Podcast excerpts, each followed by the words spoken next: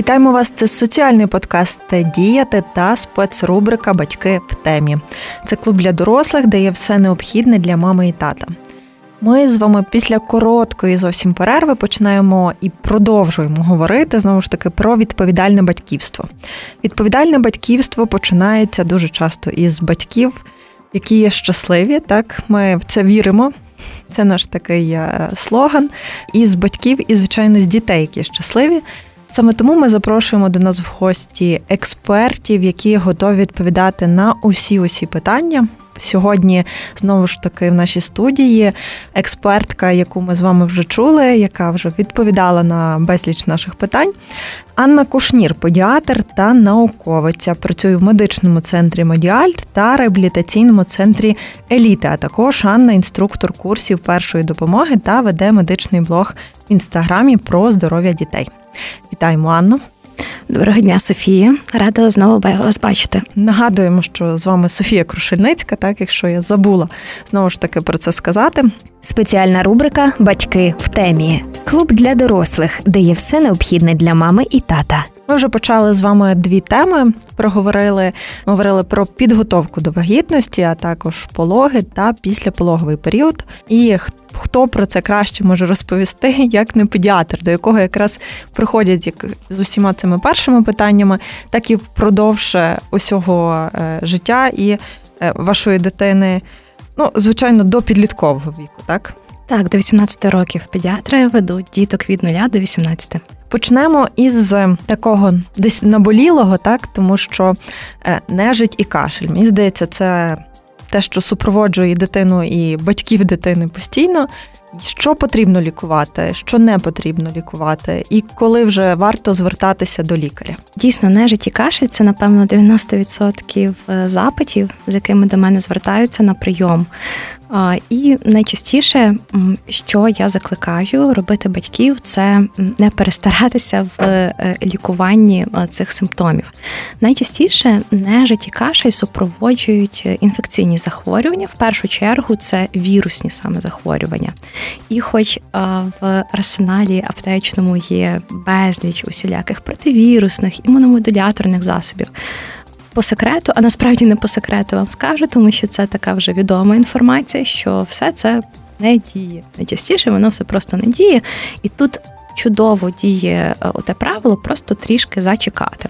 Звісно, ми покращуємо стан дитини. Ми пам'ятаємо, що такі найпростіші правила, як зволоження приміщення, адекватна температура, адекватна вологість, нормальна фізична активність вони обов'язковими є, і вони вже покращать е, набагато е, життя дитини і самопочуття дитини. Якщо ми говоримо про кашель, дуже часто це лякає батьків, бо наслідки кашлю, тобто такий залишковий кашель після вірусної інфекції, може тривати навіть до восьми тижнів. Здавалось би, що це дуже багато, це лякає батьків, але я завжди намагаюся на прийомі пояснити, що їм потрібно ну, відпустити ту ситуацію, просто дійсно відпустити, зрозуміти, що дитину нічого не турбує, і просто трішки зачекати. Коли все-таки потрібно звернутися за допомогою е, лікаря. По-перше, якщо ви розумієте, що стан дитини порушений, тобто ви розумієте, що дитина більше в'яла, ніж зазвичай, що дитина втрачає в вазі, вона поводиться зовсім незвичним способом, як було до того. Якщо ми говоримо про кашель, то є в нас така ургентна, тобто необхідна для наших дій ситуація, як е, потрапляння стороннього тіла в дихальні шляхи. І може бути так, що якщо є неповне перекриття дихальних шляхів, це може бути хронічний кашель. У мене навіть був такий пацієнт, якому попався фундук два рочки, і я потім зрозуміла при огляді, що я не чую одну легеню. І відправивши дитину на рентген, ми зрозуміли, що той горішок собі там і був. От і це тільки проявлялося в цієї дитини таким хронічним кашлем. Так що пам'ятаємо і про таке. Звичайно. Треба звертати увагу на больові відчуття дитини. Якщо дитина в неї нежить і при тому жаліється на сильний біль в носику чи кашель, і ви розумієте, що є порушення дихання. Це так само ті ситуації, коли обов'язково треба швиденько звернутися до лікаря. От, тобто, знову ж таки, закликаю вас не займатися самолікуванням, краще проконсультуватися з вашим лікарем. На щастя, в нас і реформа успішно працює. Вже всі обрали лікарів, яким довіряють. Також є багато педіатрів, як я, які здійснюють просто приватний прийом. Так що краще завжди пересвідчитися, чи все гаразд. Але якщо лікар сказав, що все гаразд, дійсно треба заспокоїтися і не робити якихось зайвих рухів, тому що якщо ми візьмемо навіть протикашливі засоби, вони найчастіше не дозволені. Хоч в нас в інструкціях українських часто написано, що можна там з трьох років. От, але насправді їх не можна часто застосовувати, тому що вони можуть тільки погіршити ситуацію. По суті, це подавлення того рефлексу, який має бути, який нам навпаки на користь, так само як інші. Засоби для усунення кашлю вони часто є на рослинних основах і можуть викликати серйозну алергічну реакцію у дитини. Знову ж таки, говоримо про нежить. Є судинозвужуючі краплі. Чи вони діють? Так, безперечно, але у дітей допустимий прийом лише до 3-5 днів, тому що до тих крапель дуже швидко. Я думаю, що наші слухачі також, можливо, хтось з тим стикався. До тих крапель дуже швидко формується. А, Така адаптація, що ви вже без них не зможете. А в діток цей процес ще швидший. Так що пам'ятаємо, не самолікуємося і пам'ятаємо, що деколи просто треба відпустити ситуацію. Мені здається, що це найважча порада, так відпустити ситуацію. Абсолютно Тому, точно. Батьки, в принципі, е, готові постійно. Легше, напевно, постійно вирішувати щось, е, якісь проблеми, ніж просто почекати. Проте радимо все-таки почекати, коли є для цього потреба. Ну і, звичайно, е, дослуховуватись до свого експерта. Також в нас наступне таке пов'язане питання це є аналізи і діагнози. В нас дуже часто, особливо зараз, коли є доступ так до того, щоб зробити аналізи, в будь-якій навіть е, е, лабораторії, самостійно визначити, що от нас проблема, ми зразу починаємо лікувати, там купувати вітаміни, профілактично пити, якісь ліки, навіть ті самі противірусні чи ще щось. Е, скажіть нам, що робити в ситуації, е, коли е, от що важливіше, там аналіз чи діагноз, і чи все потрібно лікувати, і чи всі відхилення від норми вони знову ж таки настільки страшні. Дуже хороше питання. Це насправді ми, мій біль, тому що бути лікарем це не оцінювати якийсь окремий аналіз, це не оцінювати навіть дані якогось інструментального дослідження. Бути лікарем це бачити пацієнта, це комплексно його оцінювати. Я завжди повторюю це своїм пацієнтам, коли вони мені скидають якийсь аналіз, кажуть, о Боже, подивіться на це. Я кажу: а як почуває себе ваша дитина? А чому ви вирішили здати цей аналіз? А в чому справа? Тобто я не лікую аналізи. Це не моя не мій фах. Я лікую дітей. І нам потрібно пам'ятати, що це всього лише інструмент. Мушу сказати, це такий офтоп, але дуже в тему. Е, в мене, наприклад, є одна пацієнтка е, маленька, ну вже виросла вона. От і вони з батьками е, емігрували в Італію. І мені часто там мама дитини каже, що там аналізи неможливо здати, от просто тому, що тобі захотілося. Там на це має бути дуже чіткий показ. Приватні лабораторії практично там немає такого, особливо в невеликих містах, і навіть приватні лабораторії тільки за призначенням лікаря вони можуть зробити цей аналіз. Тобто там дуже дуже лікар подумає, перше ніж щось призначити. А про якесь таке самопризначення аналізу, то я взагалі мовчу. Є такі аналізи, які навіть якщо там є якісь відхилення, ми можемо на це зовсім забити, це зовсім не лікувати. Є в тому числі аналізи, на яких чесно скажу. Успішно дуже наживаються лабораторії, але це фейк, і ми на це можемо зовсім не зважати. Наприклад, найяскравіше це немовлят, колись був дуже такий популярний аналіз, аналіз калу на вуглеводи, тому що колись сказали, що це от 100% визначає лактазну недостатність. Насправді ні, це абсолютно є не так. Є багато хибно позитивних результатів, які тягнуть за собою лікування, абсолютно безглузде. От, тобто, пам'ятайте, будь ласка, про це, дорогі слухачі. Так, мені дуже сподобалась фраза про те, що ви не лікуєте аналізи, ви лікуєте дітей. І це, напевно, варто запам'ятати кожному, тому що е, справді в нас е, настільки велика така доступність е, аналізів, що вони починають лікати і керувати там вже потім самим лікуванням. так. Якщо про е, аналізи там чи про те, коли дитина хворіє, е, це те, що супроводжує ну там не постійно, то їжа це те, що зустрічається батькам і дитині щодня, і воно дуже часто є таким собі е, каменем спотикання, так і постійно якоюсь частиною боротьби. Туди входять і бабусі, і дідусі, і всі навколо, і Боже, та дитина нічого не їсть. Ну зазвичай чомусь всі не їдять їдять. Коли їдять трохи більше, то або не помічають, або таких дітей немає. Я щось навіть не не дуже й чула про це. Хіба солодке, так? От то е, як взагалі е, і чи можна е, дитині не їсти там багато? Чи може вона сама ну, визначати, що от сьогодні вона їсть стільки, завтра стільки, і якісь такі стереотипи з цим пов'язані? Насправді стереотипів дуже і дуже багато.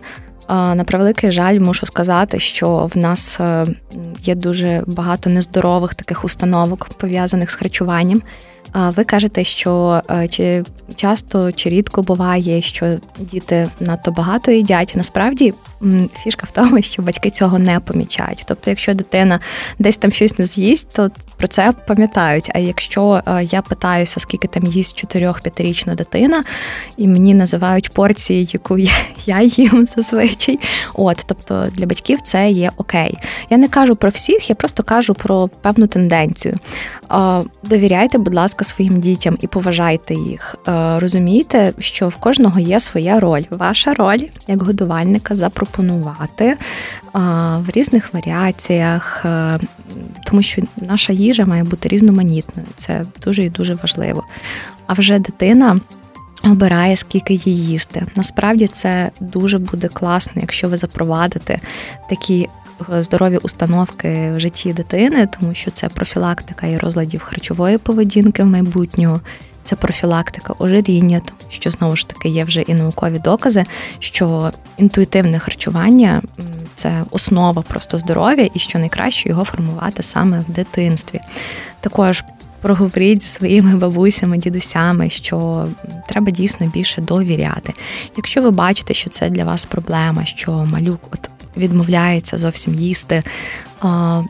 Проявіть також якусь творчість, залучайте дитину до вибору продуктів, наприклад, в супермаркеті, до того, щоб готувати разом. Тому що навіть якщо це маленька двохрічна дитина, вона вже може виконати якісь прості інструкції.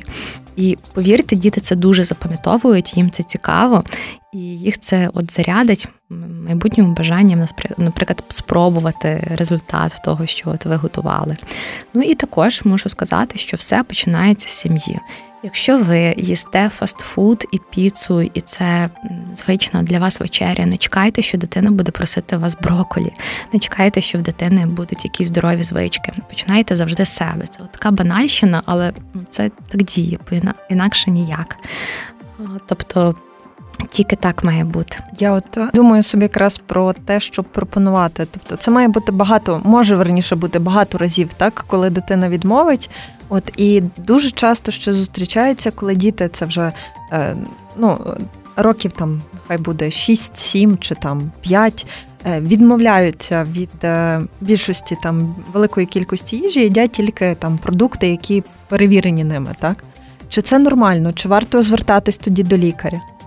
А, Дивіться, завжди, коли мене мені ставлять таке запитання, я питаю батьків: а от в якій ви були екзотичній країні? Коли там батьки кажуть, що, наприклад, я там колись був в Таїланді, кажу, ви там все пробували. Розумієте, для дитини от це все дуже нове. А, І те, що ви пропонуєте, абсолютно нормально, що дитина спочатку не буде сприймати. Варто пропонувати до 20 разів в різних варіаціях, перше ніж поставити хрест на тому продукті, і то на деякий час, через дитинка виросла, можемо пропонувати ще раз. Пам'ятайте, що є взаємозамінні продукти. Тобто, навіть якщо колись е, існувала, існував такий міф, що всім діткам там потрібно їсти м'ясо чи молочні продукти. Насправді це всього-навсього набір макро і мікроелементів. Ми можемо це взяти з іншою їжею. Звичайно, якщо ви розумієте, що дитини от дуже вибірковий апетит, краще звернутися до лікаря, ви тоді зможете знати про альтернативні джерела, про альтернативні е, варіанти отримання тих мікроелементів. Знову ж таки, якщо ситуація, хоча чесно скажу, в мене таке дуже рідко буває, але якщо ситуація така, що в дитини е, сильно вибірковий апетит, вона не доотримує калорій, вона не дотримує поживних речовин, то тоді можна вже залучити якесь е, лікувальне харчування, наприклад, щоб трошки підтримати дитину на цей час. От тому все коригується, і це зовсім не є страшно. Також хочу вас е, застережити від такого кроку, на який часто батьки йдуть, коли вони обманюють, щось підмішують, наприклад. Не робіть цього, тому що дитина рано чи пізно вас розкусить, і вона буде втрачати довіру. А довіра дитини це насправді набагато важливіше, ніж той шматочок м'яса чи шматочок броколі. Тому кладіть перед нею на стіл, ви можете покласти на тарілку, і вже справа дитини, чи це їсти чи ні все-таки поважайте ту маленьку особистість, вона має право вже на цей вибір. Я справді про це часто думаю. Я, наприклад, не дуже люблю м'ясо, так то чому мене ніхто, ну слава Богу, мене ніхто не змушує його їсти, так напевно, так має бути і з дитиною. І я би повернулася в своє дитинство і сказала своїм бабці і мамі про те, що зупу не обов'язково їсти кожного дня, бо в мене з нею погані спогади. А справді варто, ну це потрібно їсти е, обов'язково там якесь рідке кожен, кожного дня. Ні, насправді, що нам потрібно дійсно щодня, це адекватну кількість рідини.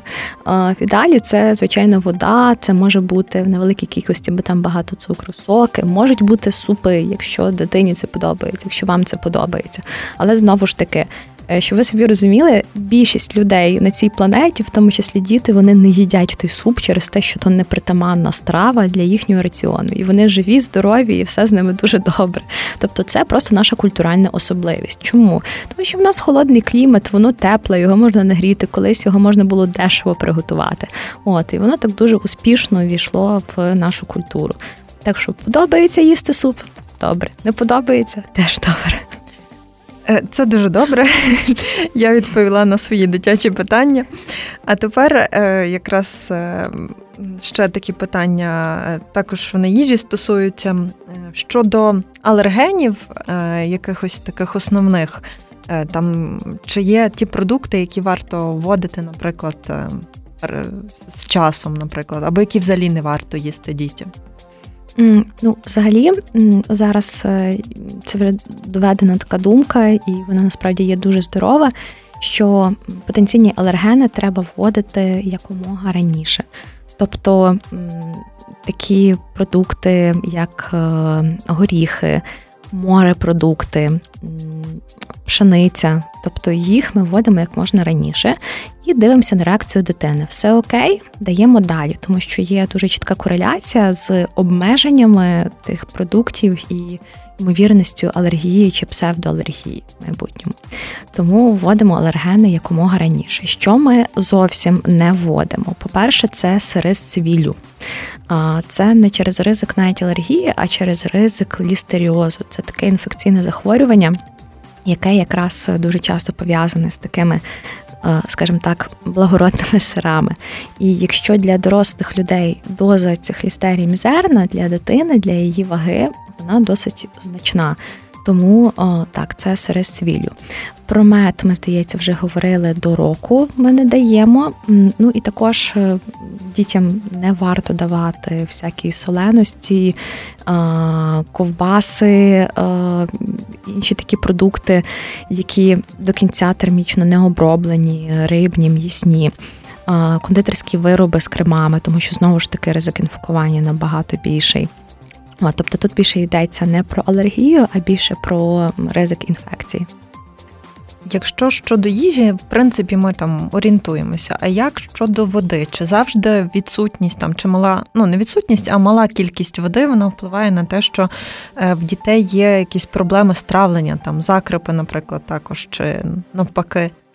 Ви знаєте, дійсно є великий вплив. І часто, коли до мене приходять з таким запитом, що у малюка закрип, я намагаюся скоригувати раціон так, щоб дитина отримала достатню кількість води і клітковини. І найчастіше проблема просто зникає. Тому все-таки вода є дуже важливою. Знову ж таки, е, ви можете подивитися для кожного віку середню кількість та інформації є дуже багато, але дуже добре прищепити знову ж таки до дитини ту звичку.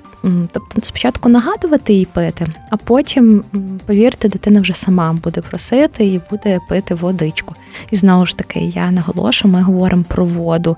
А не про соки, не про компоти, тому що це знову ж таки дуже гарно навчити е, пити дитину саме воду. І це, напевно, і добре якраз і для дорослих, і таким чином і подавати десь приклад. Е, якщо ми говоримо про імунітет, так е, знаю, що дуже часто діти пропускають там чи садки, е, чи школи, тому що постійно хворіють. Якраз оцей от садочок і цей період, і там початкова школа є тим періодом, коли постійно, мені здається, дитина хворіє. І таке питання: чи є якісь можливості там зміцнювати імунітет? Чи це просто треба пережити цей період і і жити далі? А, Ну, по-перше, не просто так е, все-таки про це ми лікарі говоримо, не забувати про щеплення. А, Тому що якщо зробити аналіз, чим хворіють е, дітки, окрім вірусних інфекцій, Є вірусні інфекції, які можна попередити, є бактерійні інфекції, які теж можна попередити. Тому я завжди раджу до початку садка всі за календарем рекомендовані щеплення за графіком зробити. Це дійсно значно спростить ситуацію. Плюс також завжди закликаю батьків не намагатися робити стерильне середовище вдома, тому що ви будете до певного етапу намагатися дитину від всього уберегти, але потім вона рано чи пізно попадає в колектив. Це абсолютно нормальний є результат, що вона буде хворіти. Я не говорю про те, що розводити вдома бруд, але я це також буде абсолютно зайвим декілька разів в день робити прибирання, вологи, постійно там мити руки, заставляти дитину до блиску. Тобто, всьому має бути міра. І в тих моментах також. А так, дійсно є така ситуація, що коли дитина вперше стикається з колективом, дитина починає більше хворіти. Це нормально, це дійсно просто треба пережити і пам'ятати, що ми не можемо ізолювати малюка. Ну тобто, просто цей етап потрібно перейти. Кожного разу буде все легше і легше. Я одразу так е, згадала про це. А як щодо ми говорили просто про дім, про те, що е, не варто створювати таке стерильне середовище, а як щодо домашніх улюбленців? Взагалі, це можливо поєднувати маленьку дитину і там котика, песика, попугая? Так, і це буде чудово. Насправді, знову ж таки, є дослідження, які кажуть про те, що ще коли під час вагітності жінки е, є контакт з домашніми улюбленицями, е, особливо з котами, то є хороші шанси, що в дитини не буде алергії на е, шерсть тварин в майбутньому. Тому так, обов'язково нехай це це дуже гарна ідея насправді для дитини, тому що це виховує емпатію, бо дійсно дітки, в яких є домашні улюбленці, вони більш емпатичні, вони краще налагоджують контакт зі сторонніми людьми, в них краще розвинуті навички комунікації. Тому хороша ідея і цілком поєднується і діти, і домашні тваринки. Це теж хороша новина, мені здається, для усіх, хто має домашніх улюбленців, це можливо. Е, я думаю, що наступним таким логічним також питанням буде такі найпоширеніші звернення до вас від батьків. Ці такі хвороби, які зазвичай притаманні саме дітям. Там Це хворі вушка, так я наскільки розумію, там шкірні різні висипи. Най... Що найчастіше турбує, і чи, можливо, навіть є якісь такі от поради, які ви маєте взагалі для батьків? Ну, топ-1 це атопічний дерматит. Це, напевно, я не перебільшую, якщо скажу, що під час кожного дня, коли я проводжу прийоми, до мене хтось таки та й прийде з цими скаргами. Атопічний дерматит, його лікували як тільки не лікували, і кишківник намагалися при тому захворюванні лікувати, і нервову систему. Але суть в тому, що вся проблема в нас полягає в шкірі. І я це завжди намагаюся донести до батьків, що просто через те, що немає білка одного в, в нас в шкірі, шкіра втрачає вологу, тому нам треба ту вологу поновити. Тому я завжди починаю нашу розмову з того, що я намагаюся виявити провокуючі тригери, які погіршують ситуацію, тому що якщо дитину, наприклад, не так часто мити, якщо не в гарячій воді мити, якщо краще доглядати за шкірою, використовувати зволожуючі засоби. Знову ж таки, найчастіше ми справимося вже на цьому етапі з цією проблемою. Деколи потрібні вже протизапальні засоби. Ну це вже звичайно все підбирається індивідуально. Єдине, що хочу сказати. А, І це також мій біль як педіатра. Дуже часто е, іде плутаниця атопічного дерматиту а, і харчової алергії. І часто я бачу таку ситуацію, що приходить до мене малюк сумними очима, який не їсть практично нічого: ні червоне, ні оранжеве, ні солодке, ні глютен, ні лактозу. І дитина просто там існує на якійсь граюсті, на якихось овочах. І найчастіше це абсолютно безпідставно, дорогі мої, тому що є. Є така ситуація, коли їжа може виступати як тригер, але це рідкість, це дійсно рідкість. Так що, якщо ви так робите, краще переглянути це знову з лікарем, так би мовити, адекватним, який зможе вам дати рекомендації хороші. Зрозуміло. Тобто, все-таки е, батькам дуже часто е, краще спершу звернутися до е, спеціаліста, або ж трохи зачекати і дивитись на реакцію своєї дитини. Дякуємо за ці відповіді, і в нас є теж таке ще провокуюче питання, тому що так, про домашніх улюбленців ми сказали, можна. Е, їсти, в принципі, навіть солодке можна, як виявляється. Там суп е, кожного дня або три рази на день можна не їсти, пити воду. А як щодо гаджетів, так це теж така, мені здається, сучасного саме світу така дуже велика проблема. Е, чи можна дивитись дитині мультики? Чи справді вони настільки їх зашкодять? Скільки можна користуватися гаджетом здалеку, зблизька, з рук мами? Ну тобто. Ну, ви знаєте, звичайно, це вже дуже міцно поєдналося з нашим життям. Ця диджиталізація і гаджети, і зовсім їх відмінити через те, що в домі росте дитина, це також буде не зовсім правильно. Дитина має має розуміти і трошки в тому орієнтуватися. Дуже важливо на те, те, як ми проводимо час гаджетами. Тобто обов'язково Якщо ви і включаєте щось малюку, це має бути те, що для для його чи для її віку. Це мають бути мультики для віку дитини, це мають бути якісь розвиваючі ігри. Також пам'ятаєте про положення. Тобто, якщо дитина десь на живо, на животі дивиться дуже близько, звичайно, що це є може бути доволі шкідливо. Також як фон, якщо у вас постійно є телевізор і є всякі розважальні програми, батькам здається, що діти цього всього не бачать, але ні, діти насправді дивляться і їхня увага дуже переключається. От, і потім йдуть такі питання, чого дитина не може, наприклад, тривати, тримати увагу довший час.